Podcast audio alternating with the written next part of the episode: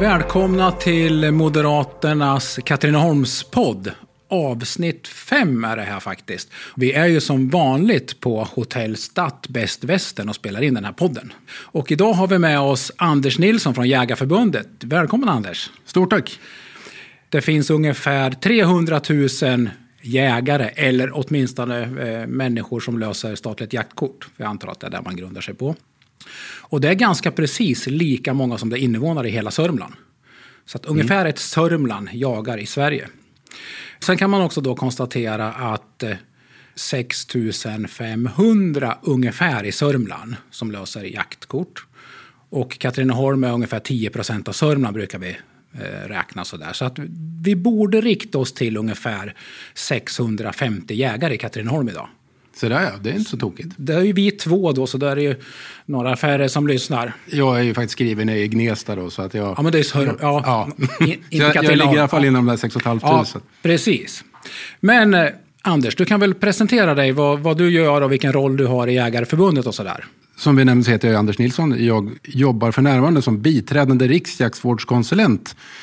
Eh, vilket kan tyckas vara en ganska lång och gammeldags titel. Men hur som haver så innebär väl det att jag jobbar med jaktliga frågor på nationell nivå. Så egentligen riktar sig mot nationella myndigheter och är placerad på Östermalma då, som är vårt nationella kansli. Strax norr om Nyköping eller söder om Gnesta beroende på hur man ser Jag har i alla fall en ganska lång bakgrund på Jägarförbundet relativt sett. Så att jag började egentligen första gången 2003 och har jobbat då som jaktvårdskonsulent i lite olika län i omgångar. Och sen då för ett par år sedan så bytte jag tjänst och började jobba nationellt. Har även en kort period jobbat inom privat sektor och däremellan.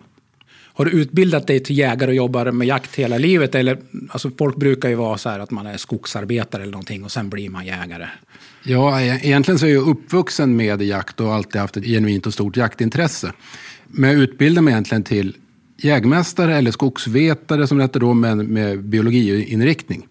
Så att direkt efter eh, mina studier så började jag på Jägarförbundet. Sen jobbade jag ett antal år på Jägarförbundet då i Värmland, Örebro och i Västra Götaland bland annat. Innan jag jobbade ett par år inom just skogssektorn.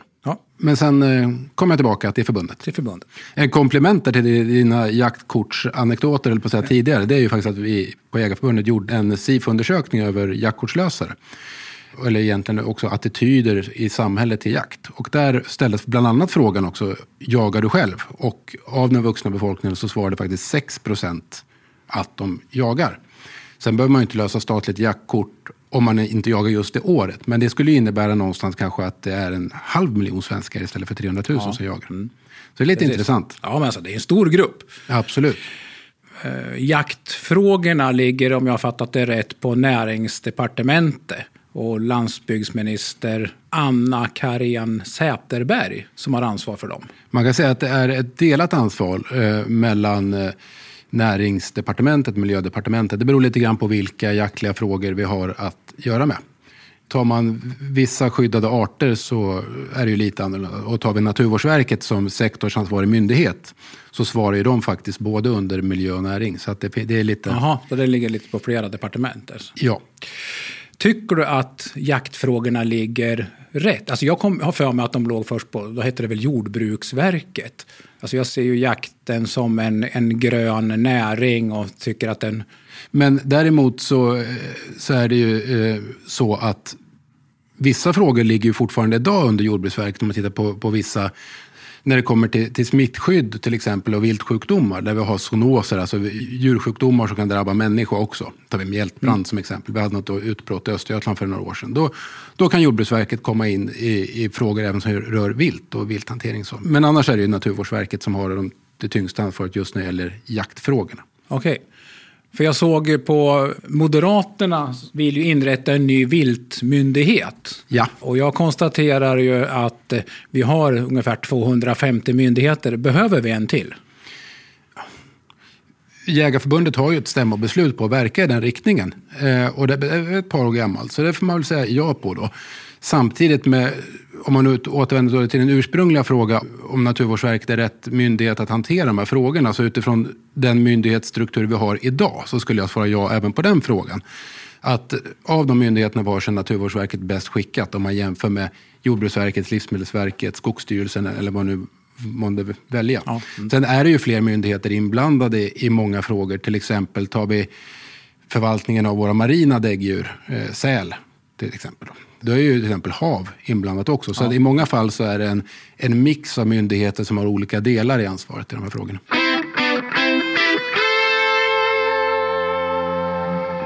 Ja, när jag var ute och kollade på, på nätet också så konstaterade jag att vi skjuter ungefär 23 000 klövvilt i Sörmland.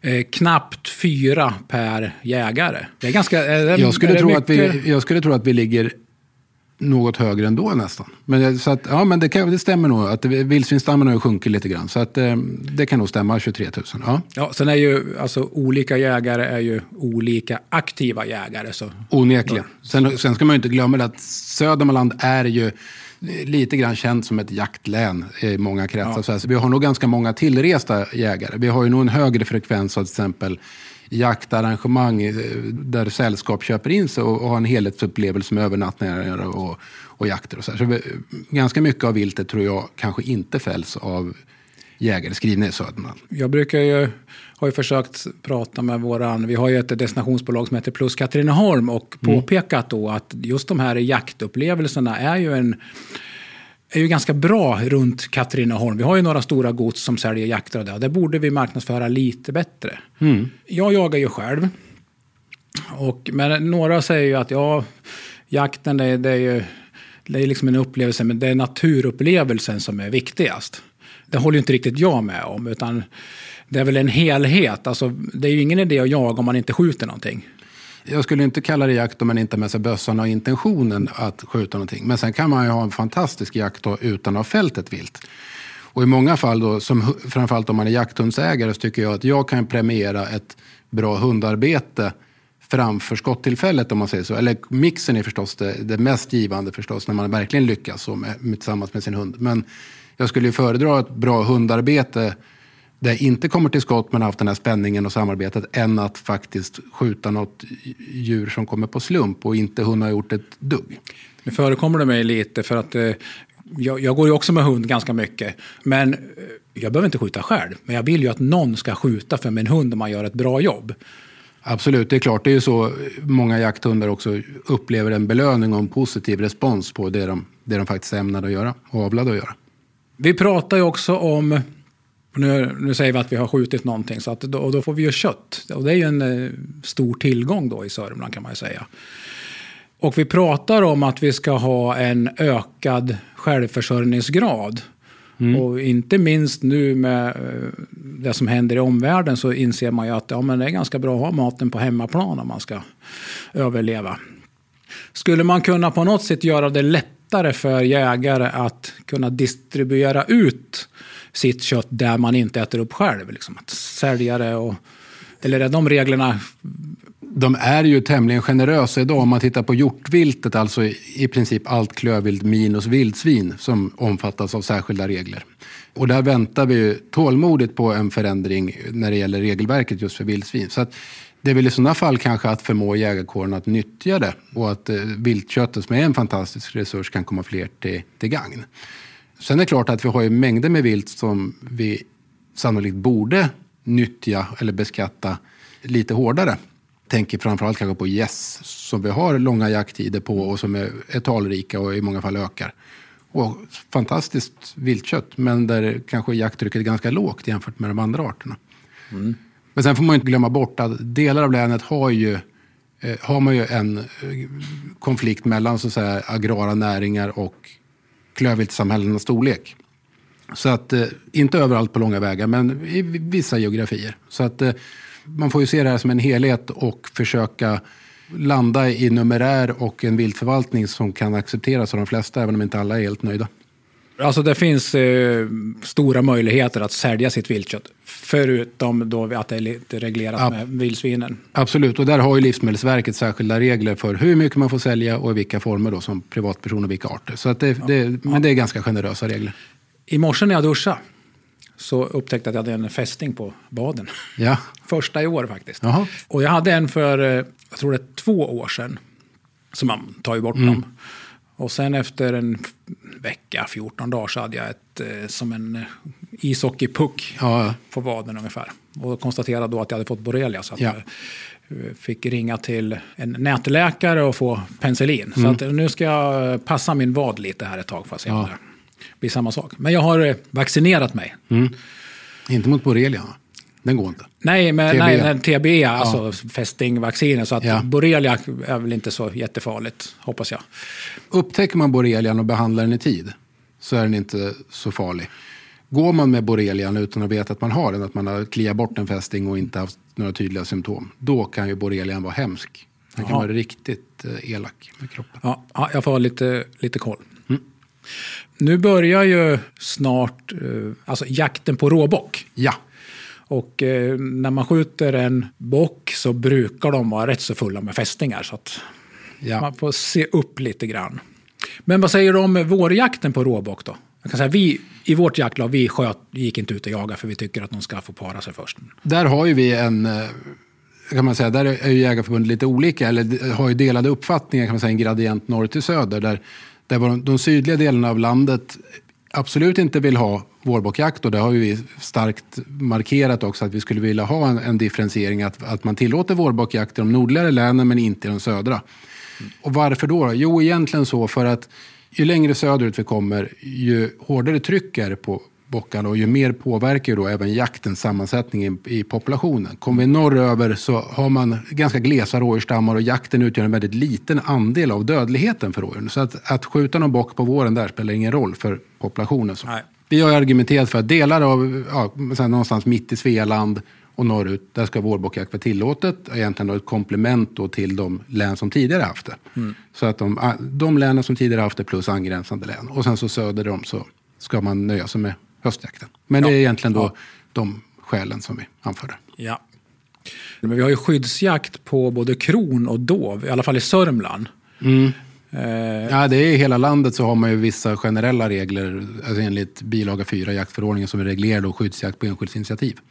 Så det har vi både på kron och dov i hela landet. Ja, hela landet. Jag trodde det bara var i Sörmland. Nej, det är hela landet och det är ju då på årskalv från 1 juli till 15 april. Ja, men i Sörmland har vi väl generell. Du får väl skjuta egentligen vilket djur du vill. Inte på kron, Nej, inte på kron, men på, på, dov. på dov. Men då, det, det är riktigt, där har ju Länsstyrelsen tagit ett beslut Ja. och ett tilläggsbeslut. Och då, då innebär det att man får skjuta, inte vilket djur, utan det ska vara en grupp av minst av fem. Plus att det då ska vara på gröda som ska skördas Ja. så att den liksom är skadekänslig. Och då ska, du ska även skjuta det minsta djuret i den gruppen. Så att inte vilket djur du vill. Nej. Men ganska generösa skyddsregler. Men det skulle kunna komma ut fem jättestora och beta. Och då är den minsta ändå stor. Men du har inga synpunkter på det, själva skyddsjakten? Alltså, Jo, ju- det, det har vi. Och där har ju även Jägarförbundet Södermanland, alltså vår lokalavdelning, eh, vår länsförening i Södermanland, markerat att man... De valde inte att överklaga beslutet, men att skicka en skrivning till Länsstyrelsen för att markera, kan man säga, missnöjet med att man tar ett så schablonsartat beslut. För att stora delar av Södermanland har ju inte dovhjort överhuvudtaget, eller, eller kronhjort. Och sen så att man då väljer att klappa till med ett sådant skyddsjaktsbeslut som omfattar hela länet utan att egentligen nyansera sig i, i det här. För att det är egentligen ganska begränsade områden som har stora problem med väldigt täta dovhjortsstammar och problem med grödorna. Och då anser ju vi, eller länsföreningen, och det står ju vi bakom också, då, att man borde ha nyanserat det bättre. Kanske specifika skötselområden eller kommuner eller så. Så att man liksom adresserar problemet och inte liksom schabloniserar. Nej. Där jag bor så har vi ju ganska gott om, om dovhjort. Men jag har ju bekanta som bor till exempel i Eskilstuna. De har ju ingen dovhjort. Nej, och, Så att, eh, och beslutet omfattar ju även det. Så det blir märkligt om det finns fem dovhjortar i Eskilstuna kommun och de råkar titta fram på ett gärde, alltså att man får skjuta en av dem. Då. Ja. det, blir, det är ju inte rimligt, utan det, man, man borde helt enkelt ha haft ett mer precis beslut för de här frågorna. Man får hoppas att jägarkåren har så gott omdöme så att man utför skyddsjakt där det är behövligt så att säga.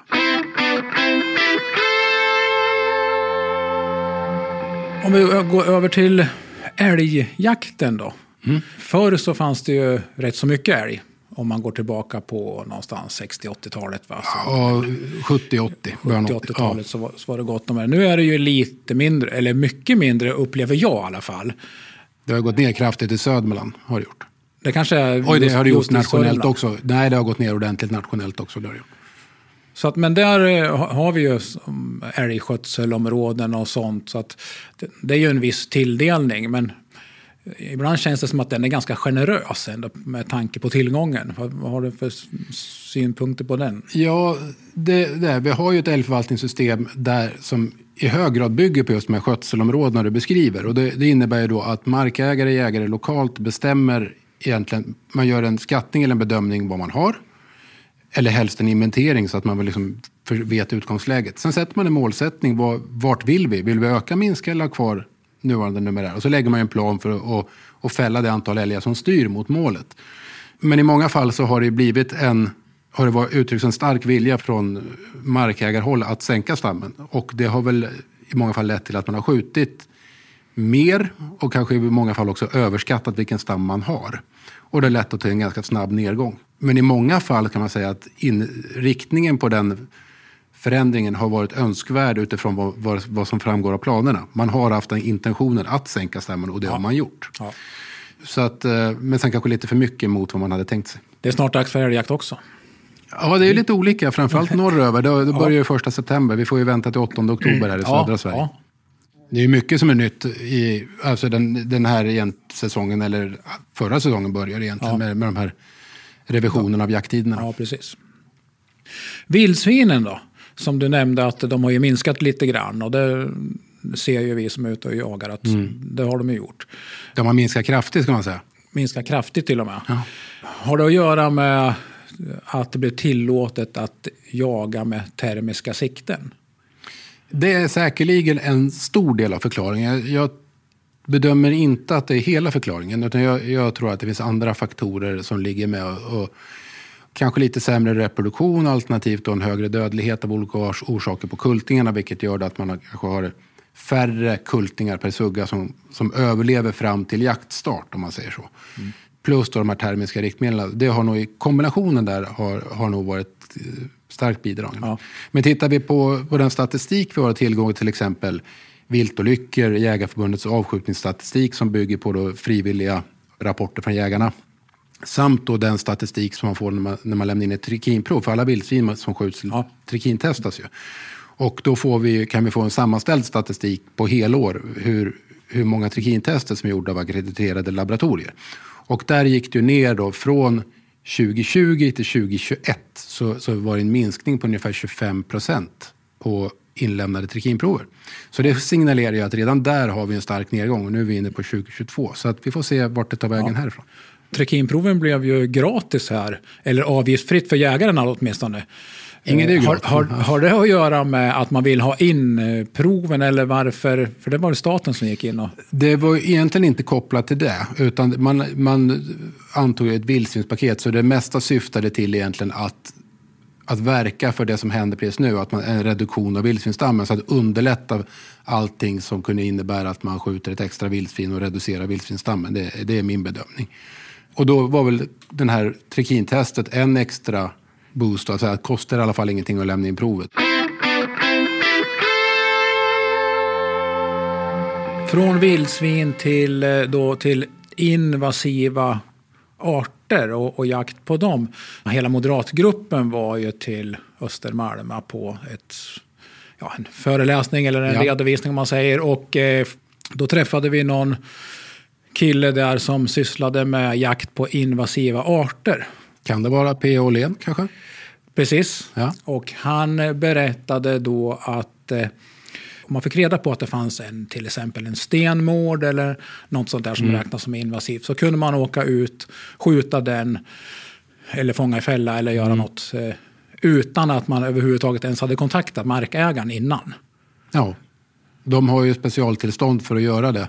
Och Sverige har ju faktiskt internationella åtaganden att bevara den fauna vi har och egentligen då förhindra de här främmande arterna från att etablera sig i landet. Och internationellt sett är just de här invasiva arterna, det är ju ett av de största enskilda problemen mot naturvården. Att man faktiskt får in främmande arter som slår ut då de inhemska känsliga arterna. Och det är ju oerhört kostnadseffektivt att gå in i tidigt skede och förhindra dem från att etablera sig istället för att försöka liksom hantera det här när det är ett utbrett problem, så att säga, eller att de har, har hunnit bo på ålen ordentligt. Så att det kan man passa på att göra reklam för. där, för PA ska faktiskt sommarprata i P1 den 19 augusti. Så hade jag en av sommarpratarna där och berättade om det här med deras projekt. Ja. Men eh, om vi håller oss vid den här eh, stenmården då. Mm. Den är skadlig för de andra svenska arter och sådär. Men vilka då? För alltså jag hörde ju att de äter kablar på bilar. Tar man stenmården så är den nog, den har ungefär samma nisch som den eh, skogsmården som vi har naturligt i Sverige. Så att rent biologiskt så kommer den nog sannolikt inte ha den stora effekten som exempelvis då en, en mårdhundsetablering skulle få. Utan det, den, den har en helt annan ekologisk nisch som saknas i landskapet, eller mink för den delen. Mm. Eh, så att där har man ju två, mink och mårdhund är till exempel två arter som täcker en nisch som saknas och som, där arterna inte är anpassade för den, den, det rovdjuret. Våra havslevande markhäckande sjöfåglar exempelvis. Då eh, som blir väldigt utsatta. Däremot som stenmården så är det, det är en art som inte hör hemma i Sverige men den, den skulle få oerhörda ekonomiska konsekvenser. Så det, det är snarare då... Käka bilar? Käka kabel, exakt. Ställverk och allt möjligt. Mm. Men eh, om jag nu ser att det springer omkring någon liten brunt mårdliknande djur, hur vet jag att det är en stenmård? Framförallt ett område i Skåne, Brom, runt Bromölla, där de är, man har konstaterat dem. Men skillnaden mellan skogsmård och stenmård kan sammanfattas på håll kan man säga. Att lättast är det att, att stenmården är vit i bröstet, den har en vit haklapp. Och det, den, är, den är ganska stor, precis som på skogsmården, fast den är mer gräddgul eller i färgen. Så det är väl det lättaste att se skillnad. Däremot så kan, ska, kan man även om man är ovan förväxla det med en mink. För de har ju ja. också en vit mm. liten flärp. Men den är mycket mindre så det är bara på hakan. Medans, okay. medans då stenmården den går ofta ner på hela bröstet. Så. Men eh, troligen så kommer vi inte att se någon i Sörmland. Om grabbarna höll på säga, och tjejerna i Mårdensprojektet lyckas med det här och får fortsatt förtroende av Naturvårdsverket att hantera de här frågorna så tror jag inte de kommer komma hit. För de är Nej. hemskt duktiga Nej. på det de gör. Och samma mårdhunden, den är väl mer i norra Sverige? Det är osannolikt. Vi har inte någon konstaterad mårdhund i södra Sverige. Nej. Bortsett från en liten passus, det är att man gjorde ett litet försök. Man släppte ut märkta, steriliserade mårdhundar i södra Sverige, några stycken. För att se hur allmänheten reagerar, om man får in tipsen när de ser en mård. Okay. Så då hade man även sändare på, så man vet ju om tipset och vilken mården det var. Det var ju bara så här kontrollprojekt för att se Dels om de hittar någon partner, om det fanns vilda mårdhundar, men även då se allmänhetens respons på får vi in rapporter om det skulle dyka upp. Och hur blev resultatet? Man får in någon rapport då och då, sen, men sen har väl några av dem de har väl blivit överkörda och försvunnit av andra orsaker. Ja. Det smyger omkring någon eh, människa med vapen på ens mark. Kanske inte då i Sörmland. Då, mm. då kanske man ska misstänka tjuvjägare. Men, eller eftersök kanske. Nej, det kan, det kan ju vara andra saker. Så den där typen av tillstånd. Dels har det här projektet den typen av generella tillstånd. Men det kan ju även vara om man får ett, skyddsjakt på eh, ett stort rovdjur, tar en varg exempelvis. Så ofta så är det även i de tillstånden att de som har utsedda att utföra skyddsjakten har rätt att bedriva den på allas marker.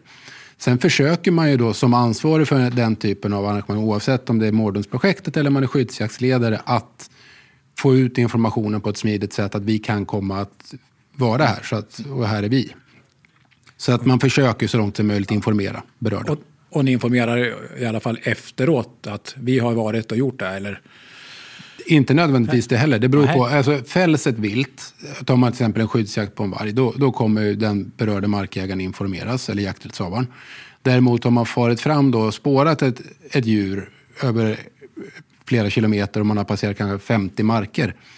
Då kommer inte alla bli, bli informerade om att man är där. Däremot så är det ofta om man har den typen av aktivitet att folk stannar och undrar vad man gör. Och informerar man då på trevligt och artigt på plats så brukar det inte få några problem. Nej. Det är sällan att folk har någon negativt att säga. Nej.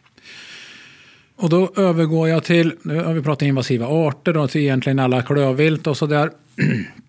Och jag bor ju som sagt där det är gott om eh, dovhjort, ganska mycket kron och en del vildsvin och sådär, inte så mycket älg. Men eh, på våran väg så eh, händer det ju en hel del eh, viltolyckor. Mm. Och jag går ju mitt varv med hunden varje dag så att jag ser ju man ser ju spåren efter en viltolycka och om inte annat så ser man när någon har knutit upp en plastpåse eller ett band eller något sånt här. Allra helst en sån där remsa som man kan få på bilprovningen där det faktiskt står viltolycka med reflex och grejer Ja, det är det, allra bästa. det är Det, borde alla inte- ha i bilen. Det är faktiskt inte så ofta jag ser dem. Nej, men de, det borde man ha i bilen. Det borde, man, det borde man ha i bilden. Och dessutom så brukar jag tänka på att eh, när man har varit där och gjort det här eftersöket, Mm. även om man inte hittar någonting, så borde man också ta bort den här markeringen.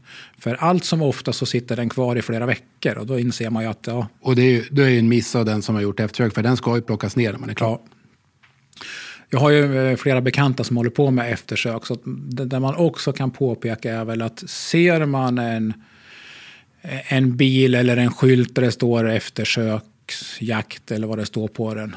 Även vid, vid jakt, alltså jakt med hund pågår, så eh, sänk farten. Absolut. Och när det gäller just viltolyckorna så är det ju, det är ju på uppdrag av samhället de här personerna. Det är ju frivilligt och att de, de är ute och gör det. Så att det kan drabba vem som helst att man råkar köra på ett rådjur eller någonting på väg eller till eller från jobbet. Men det då är det någon som jägare som åker ut och försöker leta rätt på det här. Och det minsta man kan göra är ju faktiskt att hålla igen på farten och respektera då det arbete de här människorna och hundarna utför på, på eller i anslutning till vägen.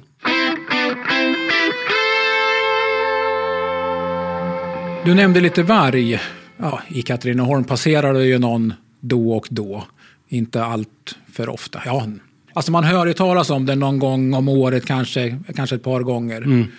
Men hur ligger vi till med vargfrågan i just eh, i den här delen av Sörmland? Jag är inte riktigt rätt person att svara på exakt hur det ser, ligger till i den här delen av Söd, Södermanland eller Södermanland i stort. Men det jag vet är ju att det finns ju två konstaterade föryngringar. Dels är det ju Sjundareviret som ligger i Gnesta kommun, delas med Stockholm län. Sen är det ju Ärlareviret som ligger egentligen norr Flen med föryngring. Men sen konstaterades det ytterligare tre parbildningar i vintras. Egentligen mellan Katrineholm och Flen fast norr om 57an det, det, det trummar på i Södermanland med vargföryngringar. Och problemet för Södermanlands län jämfört med grannlänen norrut, eller med Örebro, Västmanland, Stockholm, det är att vi tillhör södra förvaltningsområdet. Sverige är indelat i tre stycken rovdjursförvaltningsområden.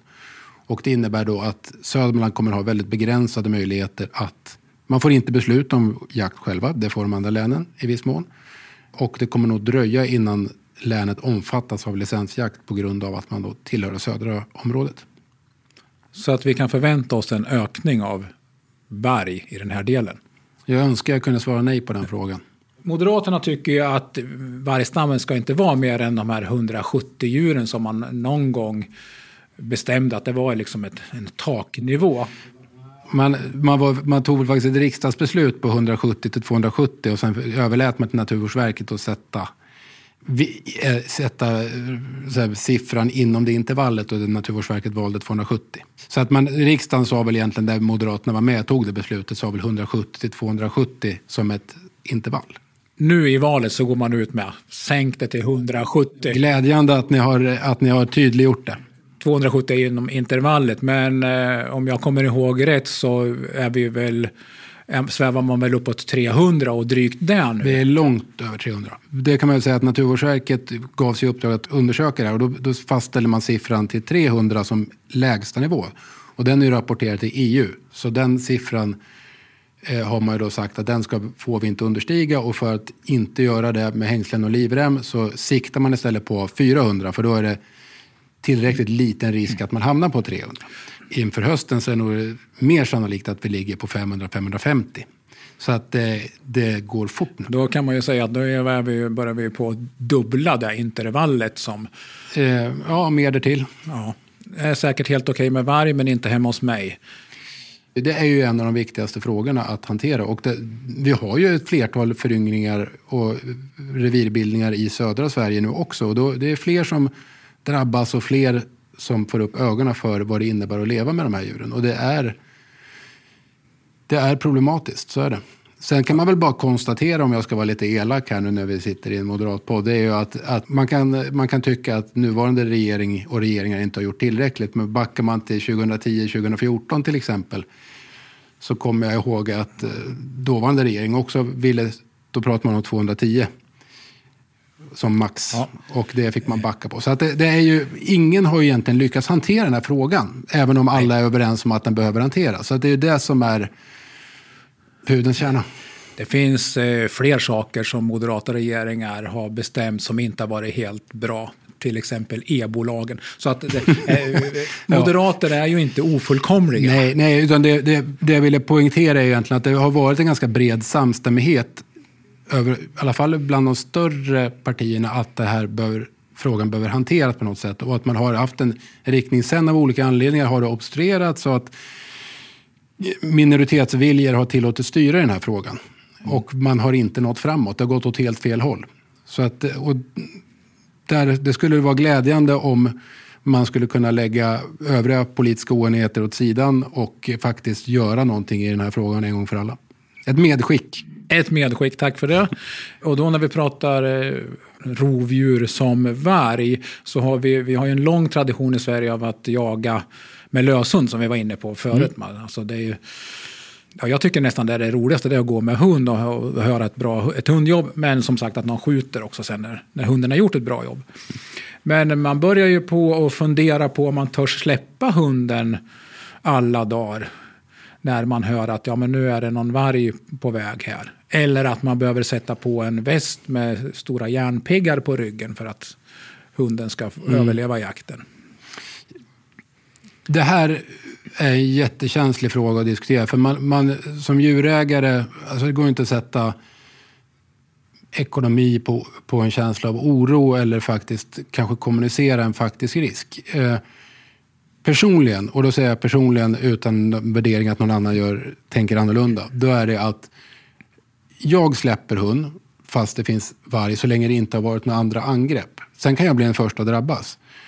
Eh, men det finns andra risker i naturen även om, om de är ganska små på många håll.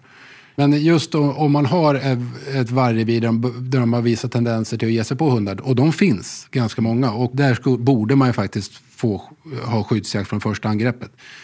Eh, vilket inte är fallet idag. Men då hade jag gjort helt annat. Då hade jag låtit bli att släppa hund. Ja. Men så länge de, inte, de individerna inte har tagit någon hund så kör jag på. Som enskild hundägare, hur, hur ska man veta att eh, just den här vargen eh, inte har gjort några angrepp? Alltså, generellt sett kan man säga att jägarkåren är väldigt väl medvetna om det har skett angrepp i den geografin de jagar i. Det är lite djungeltelegrafen och sen finns det ju faktiskt då att man, Länsstyrelsen brukar gå ut med information när det har skett angrepp och så. Den delen tror jag är mindre problemet i sammanhanget. Däremot så är det ju ett jätteproblem i stora områden där man har vargrevir som, där de tar en, två hundar. Och det ser vi ju liksom att då upphör även angreppen efter en stund. För att vem vill släppa tredje hunden i ett sånt område? Utan då slutar man jaga med hund. Då tycker man att då är problemet löst och tar de inga hundar. Men vi har ju faktiskt en hel en livsstil och en näring som förutsätter att vi kan släppa de här hundarna. Mm. Men det är ju familjemedlemmar i många fall. De, de flesta har ju sin hund inomhus och har det som en, en familjemedlem. Och att då, då, släpper man inte ut när risken är för höga. Nej. Så är det bara. Men du anser inte att risken är så där egentligen så jättestor i det här området? Jag ska inte säga att den inte är det, för att rätt vad det är så börjar de. Så är det om man tittar på olika områden. Men, men det kan förändras för fort och jag har full respekt på att andra gör annorlunda bedömningar utifrån sin jakthund än vad jag gör med mina. Ja. I Katrineholms-Kuriren i fredags så kunde man läsa, tror det var på ledaren, att LRF lämnar det här nationella viltolycksrådet mm. som en taktisk handling för att sätta hårdare press mot myndigheter och politiker att förändra jaktlagen och rovdjurspolitiken. Kommer de att ha någon framgång med det? Nu vill ju inte jag sitta och recensera andra organisationers ställningstaganden men jag kan väl nöja mig med att konstatera att det är olyckligt att de kliver av den här. Om man nu som de faktiskt gör är ganska aggressiva viltfångare och menar på att vi måste få till en förändring och gärna recensera till kostnaden för viltolyckor så tycker jag att då kunde de ha tagit sig tiden att vara kvar i det här forumet. För det, de är ju en viktig aktör där. Ja. Eh, men jag kan nöja mig med, med att säga så. Det var ungefär så som skribenten skrev också kan jag säga. Okej, okay. ja, jag, jag, visste bara att de har lämnat av olika skäl. Ja.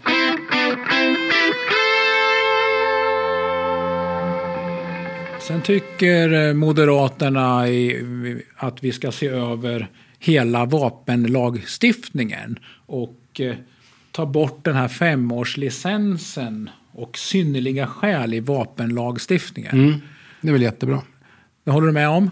Absolut. Femårslicenserna är ju i grunden, det, det är jäkla massa bök och administration helt enkelt och med omprövningen. Och det finns i princip ingen som har en femårslicens som inte har andra vapenlicenser. Och det är klart att antingen är du lämplig att ha vapen eller är du inte. Så det spelar liksom ingen roll att du, det, det är inte så att du är halvlämplig och ska ha två istället för fyra. Nej. Utan är du olämplig ska du helt enkelt inte ha bössor. Med det sagt så finns det heller inget skäl att ha den här typen av femårslicens för vissa typer Nej. av vapen. Sen har vi hela vapenlicenshanteringen som man från moderat håll vill förenkla eller helt enkelt eh, flytta från polisen till en ny, den här nya viltmyndigheten som, som jag nämnde förut. Då. Tanken var väl egentligen att den första prövningen fortfarande görs av polis med slagning i, i brottsregister och allt vad det gör. Alltså en lämplighetsprövning görs ja. av polisen. Men att fortsatt hantering kan utföras av en annan myndighet så man inte behöver polisutbilda personal. För ja. bitvis så, för, så är alltså licensköerna, det, det, de får ju faktiskt så passköerna att framstå som en snabbkö. Så ja. att det, det, det, är enorma väntetider och det drabbar ju inte bara den enskilde jägaren utan i väldigt stor utsträckning även branschen då som med jaktbutiker och vapenförsäljare. För de får ju sitta på, på lager och enorma kostnader för att hålla vapen. Eh, och, så att man, man slår ju mot en hel näring genom att inte hantera det på ett mer skickligt sätt. Precis. Och man har ju faktiskt fått ordentliga nedslag då från, eh, ja, från, från granskande myndigheter på att man inte hanterar det på ett bättre sätt. Och där vill ju Moderaterna också att det ska bli mycket enklare att till exempel kunna byta vapen hos en vapenhandlare. Man borde, det borde kunna gå Det borde kunna smidigare. gå mycket smidigare. Ja, absolut. Och det är väl ett jättebra initiativ. Tack för det. Jag hoppas att eh, de som har lyssnat har fått lite inblick i jakten och vad, mm. vad det innebär. Det är, inte, det är inte en helt enkel verksamhet. Det ska ju vara välkomnande och det ska vara roligt och respektfullt och säkert. Men eh, det ska ju inte vara vem som helst. Man måste ju veta vad man gör och man måste ha respekt för det man gör. Så att lite trassel får man nog gå igenom för att hamna ja, där man... Jo, jo alltså vi hanterar ju trots allt vapen och vi och levande varelser. bestämmer över liv och död för ja. andra djur i, i vår natur så att säga. Mm. Sen är det ju glädjande att det är faktiskt rätt så mycket yngre och tjejer som jagar. Mer än när jag började jaga i alla fall. Absolut, och vi ser ju en stor förändring där i, i både jaktkortslösare och Jägarförbundets medlemskår. Ja. Konsekvent så ökar andelen kvinnliga jägare. Jag tog ju jägarexamen 1985-86. Undrar om inte det var precis när det kom. Jo, jag tror det var något pilotprojekt åren innan där och sen så var det väl obligatoriskt där någonstans. Ja. För, för om, man inte hade, om man inte hade bössor innan. För de var undantagna. Men om man hade jagat tidigare så var man undantagen då. Jag hade licens på den tiden där man behövde, ja, polisen gjorde en undersökning och sen skulle man ha ett intyg att man hade tillgång till en jaktmark, jaktmark någonstans. Ja. Och då kunde man få licens fantastiskt roligt att vi kan få välkomna fler ja. jägare till, till den här gemenskapen och, och faktiskt uppleva vår natur på ett klokt sätt. Eller ett, ett intressant sätt där man både kan, säga, kan bruka utan att förbruka men även lära sig mer om hur det faktiskt är där ute. Ja, och få tillgång till bra mat. Ja, och lyckas man inte med jakten så kommer man i alla fall hem med lite svamp i de flesta fall. Ja, eller hur? Ja. Eller har haft en bra naturupplevelse. Inte minst. Ja. Tack så mycket Anders, jättekul att du ville komma. Tack själva. Nästa gång så ska vi ha ett möte med Kristoffer Ökvist, Moderaternas första namn i regionen. Och den som förhoppningsvis ska bestämma över vår sjukvård och kollektivtrafik och allt annat som regionen håller på med. Och dessutom Emma Hedman som är ung företagare, 21 år gammal, aktiv i Unga Aktiesparare och Ung Företagsamhet. Så glöm inte att följa oss på sociala medier, Moderaterna i Katrineholm, eh, både på Instagram och Facebook. Tack så mycket.